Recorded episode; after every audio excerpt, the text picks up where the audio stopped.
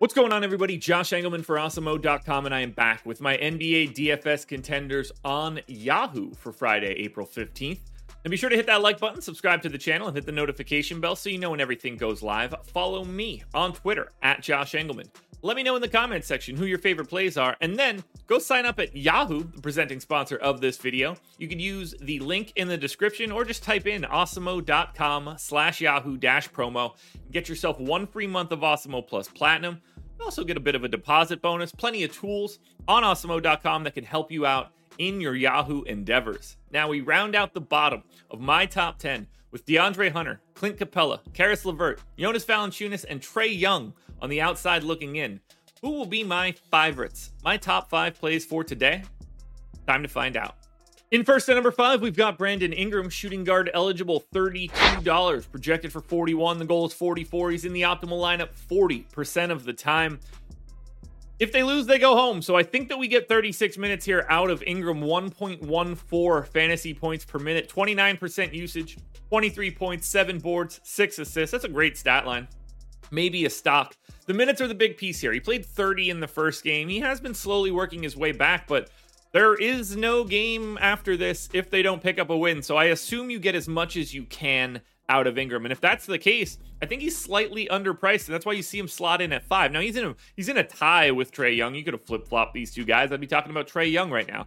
Doesn't make much of a difference. You should be playing Brandon Ingram today because at $32, particularly out shooting guard, he's slightly undervalued. At number four, we're going to Darius Garland, point guard eligible, $37, projected for 43 and a half. The goal's about 48. He's in the optimal lineup 45% of the time.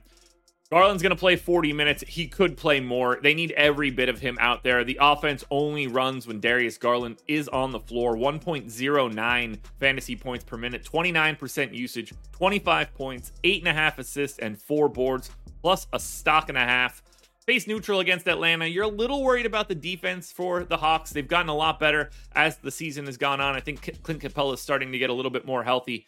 But honestly, if Cleveland has any chance to win, Darius Garland has to have a big game here. It's really difficult for Cleveland to move forward offensively if Garland isn't really getting it done. He is the engine of this team. You need him to like to thrive basically today and he's my number 4 contender. I think he's going to do that.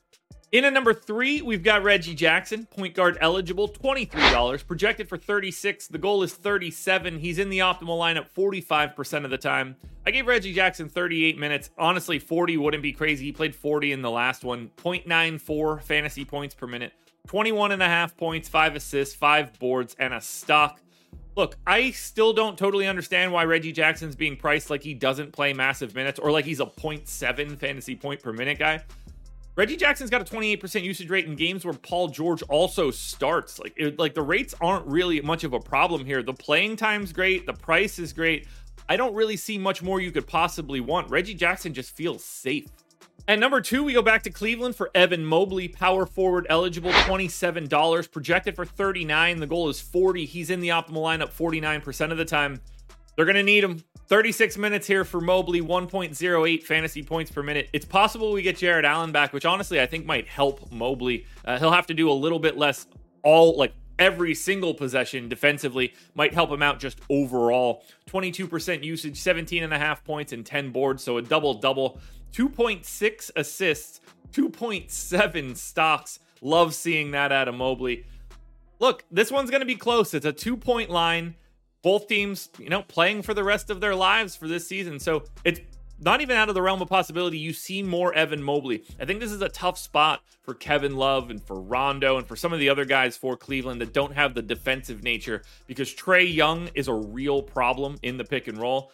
I think we get a lot of Mobley today, and you want to take advantage of those minutes. His defense is very important in this matchup.